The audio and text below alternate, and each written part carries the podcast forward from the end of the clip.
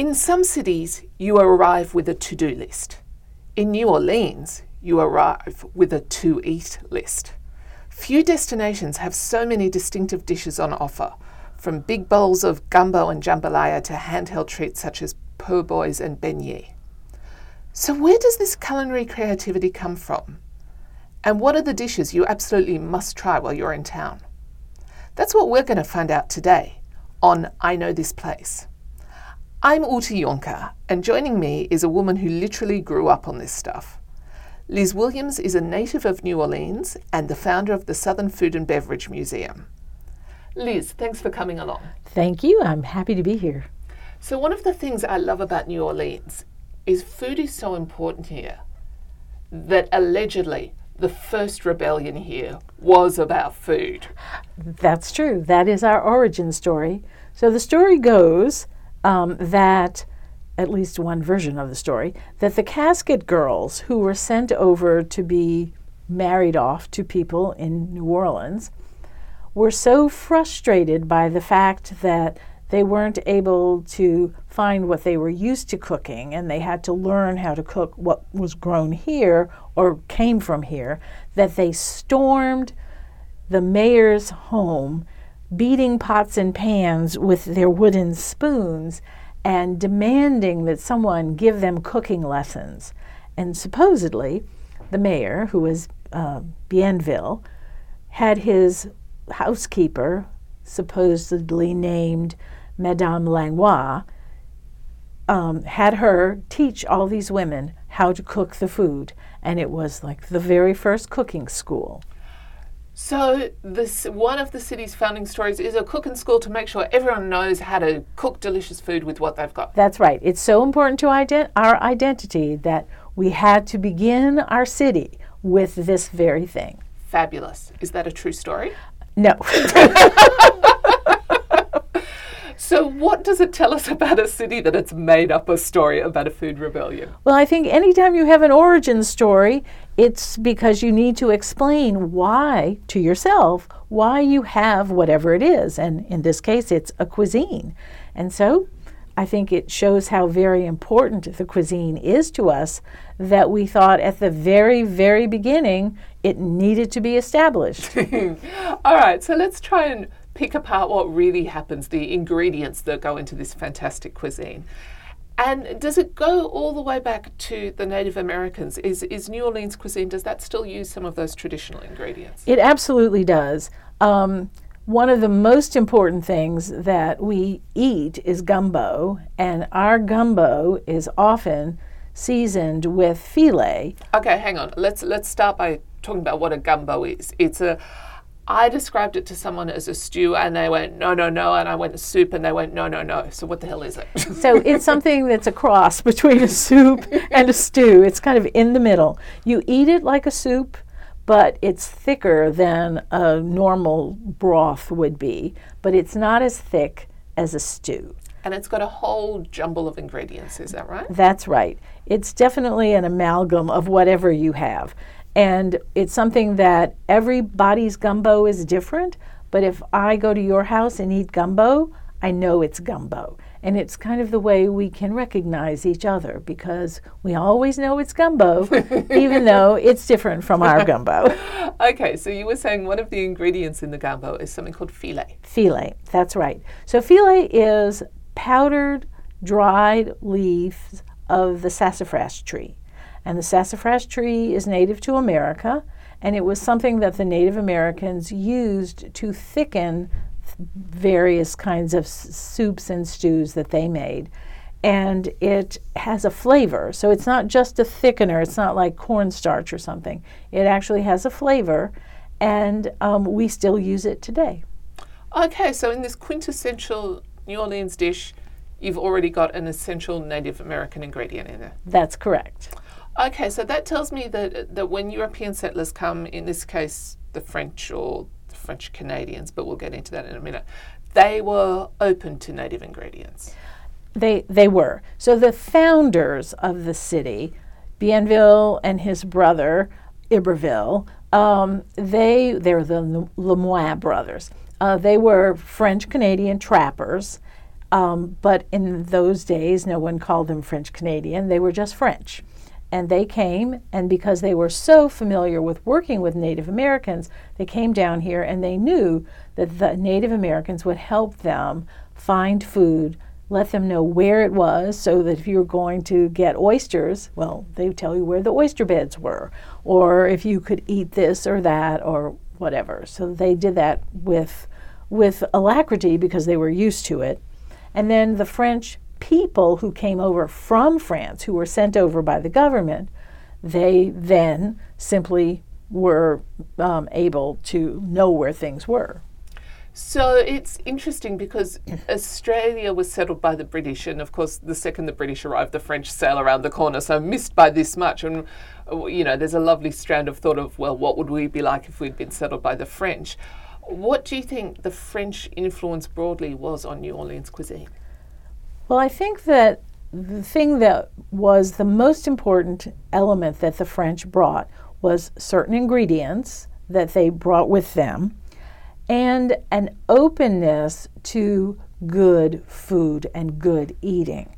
So they weren't as worried about it being like it was from their home because they were still in France and so they were still eating French food when okay, they were here. Okay, stop here. there and explain that. How are they still in France when they're sitting down here in what's now Louisiana? Well, the French believed that whatever they owned was part of France.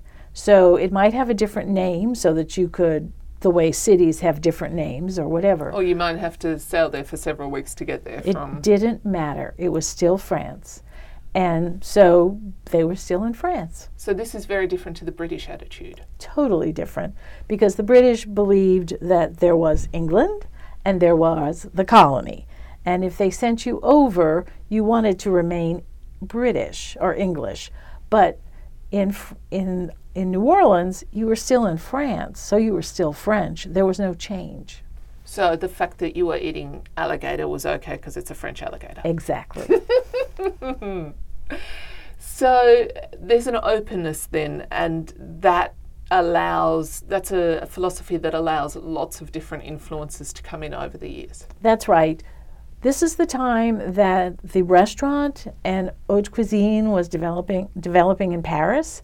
So all of those attitudes that allowed that to develop came over here with the people who came from Paris, from the prisons or whatever, to New Orleans. Okay, so you've got a period under French rule, but then what a lot of people don't realize is that for a while New Orleans was also under Spanish rule. That's right. In the middle of the 18th century, France ceded New Orleans to Spain, and so then we were under Spanish influence. And so that meant that we had spices introduced here. Um, rice was something that uh, the Spanish were fond of already and looked for because our climate would support it. And um, the uh, the French and Spanish, the Spanish in particular, were the importers of slaves, and so that was another very important influence on the food, even though that seems indirect, because first of all, the um, the Africans knew the technology for growing rice. And so that was an important thing for them to be doing. Oh, okay. So, so because they knew how to do this, then you could plant rice and have lots of it. And of course, you're in a river delta, so you've got lots of water. That's right. That's right. And also, then the African slaves became the cooks in people's homes, and so their techniques and their um, uh, their history and cuisine also influenced what we eat. So, red beans and rice, for example, is very quintessentially African. So, we have beans in America, and there are peas in Africa in Europe, except for the fava bean, which is their little bean in Europe. But um, we had, so peas and rice, which was a very African dish, became beans and rice here. Okay, and since since you've brought up the red beans and rice, because I'm fascinated by this, because apparently in New Orleans that's traditionally what you eat on Monday. That's correct. Why is that? Well, there are a number of theories, but the theory that I think is the most plausible is that Monday was very often wash day. And that meant that you needed to keep water boiling all day long because So you. this this is before washing machines. So Oh, absolutely. washing is actually, when you think about it, must have been the most hideous job around. Can you imagine washing sheets and things like that by hand? So you've, what do you do? You get a big cauldron, you boil it up, and you put sheets and your laundry in, with lye or with something. with lye or some kind of soap that you've made, and there's a whitener, so maybe ash or something, you know, that which is the lye, and then it uses a lot of fuel. So you want to use that fuel as efficiently as possible, so you can set a pot of red beans, which has to cook for hours. Um, in the same fuel, and it can be tended to while you're watching the laundry. Okay, so this is something that you don't have to give a lot of thought to. It's going to take time anyway. You've got that fire going, and at the end of a day of backbreaking work. That's exactly right. You have red beans and rice. But the whole family, and that was to me something that's important about our cuisine. We don't have food of different classes. Slaves ate the red beans and rice, and so did the families. And so we, rich people today, eat red beans and rice. It's part of our identity. And that's what makes it a cuisine, as opposed to just some dishes that are known in this city or that. Fantastic. Okay, so I think what most people know about New Orleans cuisine is there's Cajun and there's Creole. And Okay. they don't really know the difference. And I've heard a number of different explanations, including something as simple as Cajun being poor people and Creole being rich people, but I'm guessing it's more complex than that. Yes, it is. So, in the middle of the 18th century, there was a time when part of New France, which is Canada, um, was ceded to England. And the English cast out the French, especially who were there, especially those that wouldn't convert to Protestantism and pledge allegiance to the, the king. So they they left and a group of them came to Louisiana and they lived separately, not in the city of New Orleans, but because we were French speaking, they came here and they lived in the country. And they, in Newfoundland, they had been uh, fishermen, they had um, been people who foraged for food and whatever. Very short growing season up there, so they weren't big time farmers. But they moved to New Orleans, the, no, I'm sorry, they moved to Louisiana. Um, they're west of New Orleans, and they continued to be fishermen, hunters, and, and foragers. So they were not eating all of the things that were available in New Orleans. New Orleans was a port city, we had all kinds of things available to us, and the Cajuns ate very simply, mostly one pot dishes, things that they could either forage, hunt, fish, or grow.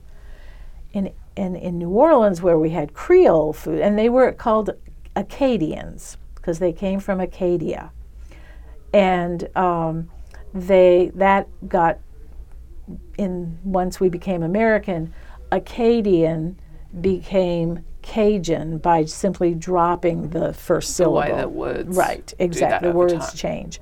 So in in New Orleans was Creole food, which was much more like city food. And instead of everything being cooked in one pot, now you could cook something in one pot, but you also probably had other things that went with it. So you could have a jambalaya or a gumbo, but your gumbo would have been your first course, and then you would have had maybe fried shrimp and um, vegetables and things like that. Cajun food would have all been cooked in one pot, and you just ate that one, that one course. So that was really the food of the poor. yes, We, we've got a lot of action happening around us now, don't we, with Yeah. the other conversations? But sorry, so that's the food of the port. and, and not even only poor, but it's very agrarian and isolated. Whereas the food of the city in New Orleans gave you a lot more variety and um, was a lot more interesting. So, can you tell us some dishes that are typically Cajun and some that are typically Creole? So, a typical Cajun dish would be cochon de lait, which is a roasted um, suckling pig. And of course, it was um, a simple thing. You just took the pig and you put it in the ground and put charcoal on top of it. You put it in the ground. hmm Yes, you did. Okay, that's that's not how I I traditionally associate that as I don't know Polynesian or something. But this was the method that this they was used. this was very uh, very much the method that was used here. Now it's not what they do today, but it was the traditional way to do it. And then um, in addition to that, you would have um, a boucherie often. Um, so because there was no refrigeration, if you killed a pig, you shared a lot of the the meat and um, uh, and you made something. You made blood sausage. You made, which was uh, boudin noir, and then you made uh, uh, a white boudin, a boudin, which is made with livers and lungs and hearts and everything with rice that's stuffed into a sausage casing, and um, so those are very, very Cajun, very Cajun things. But also gumbo and um, also jambalaya, but we eat gumbo and jambalaya in New Orleans too. They're just cooked differently. Okay, so you've mentioned jambalaya. What's what's jambalaya? That involves rice, doesn't it? Yes, jambalaya is a rice dish that in Creole jambalaya also always contains tomatoes.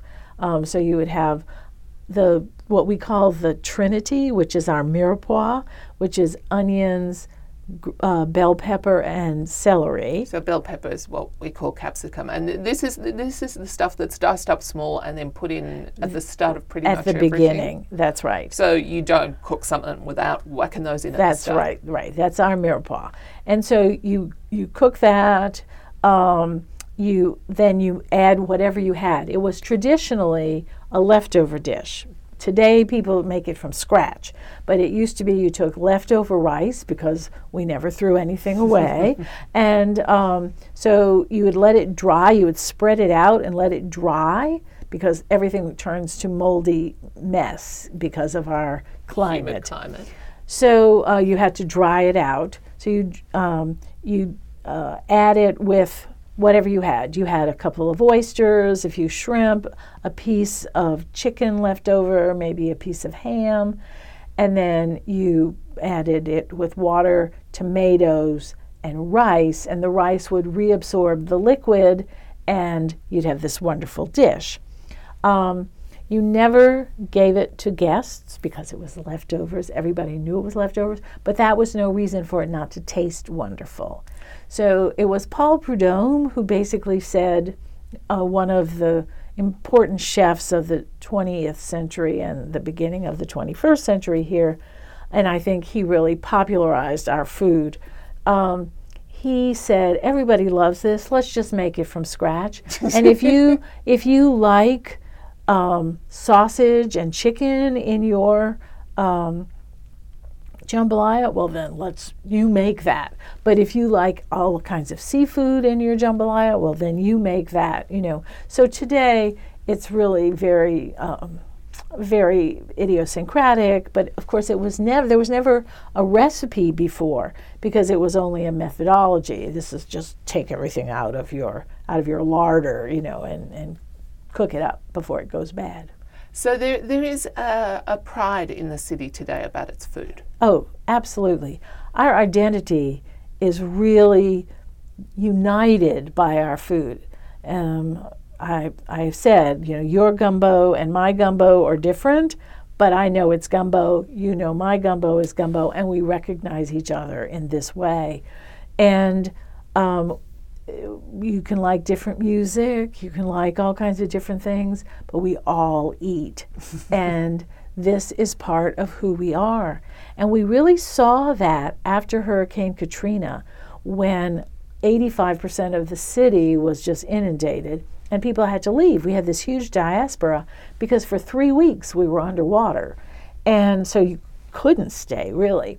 And we at the Southern Food and Beverage Museum had a website, and people would write to us and say, I can't find coffee and chicory in Nashville or Seattle or Minneapolis or wherever they were. Where do you think I can get it? I can't find filé in the grocery store. What kind of grocery store doesn't have filé? you know, um, the red beans that I buy here are called kidney beans, and they're a little bit different than the ones that I know about. You know, it was amazing to me how people needed that to remain who they were. They needed that food. That is, I, I mean, it's the thing, isn't it? That's where we derive so much comfort from the food that we know. You mentioned coffee and chicory. Yes. And now that is something most people won't be familiar with. Well, um, we began um, to drink coffee and chicory, I think, from the very beginning of the founding of the city, because France at that time was a poor country. So the Netherlands, England, Spain, Portugal, they had a lot of money because they were out circumnavigating the globe. And France was just not as, as wealthy. And so when coffee was brought to Europe, it was expensive. And so the French tried to find a way to stretch that coffee. And chicory grows wild in France. And so the root of chicory is huge. It's as big as a potato or bigger. And so you could toast it and grind it as you were roasting your coffee. And you put in about a third chicory to your coffee. And so it changes the flavor. I tell people it's not adulterated coffee. it's like if you have a, a mocha, you know, mm-hmm. you're having chocolate and coffee together. That's not an adulterated coffee, that's its own flavor. That's what coffee and chicory is. So I, for example, will have coffee and chicory with milk in the morning, but at night I'll have pure coffee, which is what we call it, um, and uh, and I'll have that without milk. Okay. So, um, while we're talking on beverages, New Orleans is a town that also loves to drink. That's true. Is there a historical reason for that? Yes, of course, there's a historical reason for everything. So, both the French and then later the Spanish funded the city by selling tavern licenses, and they actually auctioned them so they would get as high a price as possible. And then there were taxes on the drinks.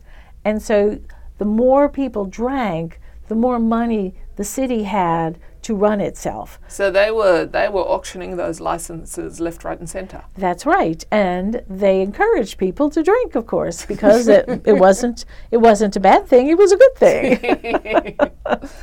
All right, so let's t- let's get a bit specific about some of the stuff we need to try when we're in New Orleans. So, if we're going out to eat in a restaurant, what are some of the things we should look for on a menu? Well, you definitely want to try gumbo somewhere.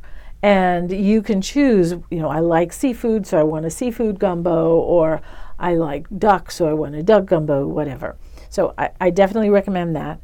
I also recommend a po' boy. I think um, it has become so important in the city to have a po' boy. What is a po' boy? So a po' boy is a kind of sandwich that's made on the bread that we eat, which we call French bread, that oh, has no resemblance to actual French bread, but it's a very fluffy, very kind of squishy inside bread with a crusty outside, and it's very porous because um, it's made with a very wet dough and it absorbs all the juices of the sandwich. So we say if you're eating a po' boy, if it doesn't run down to your elbows, that it's, it's not really not a good po' boy. yeah.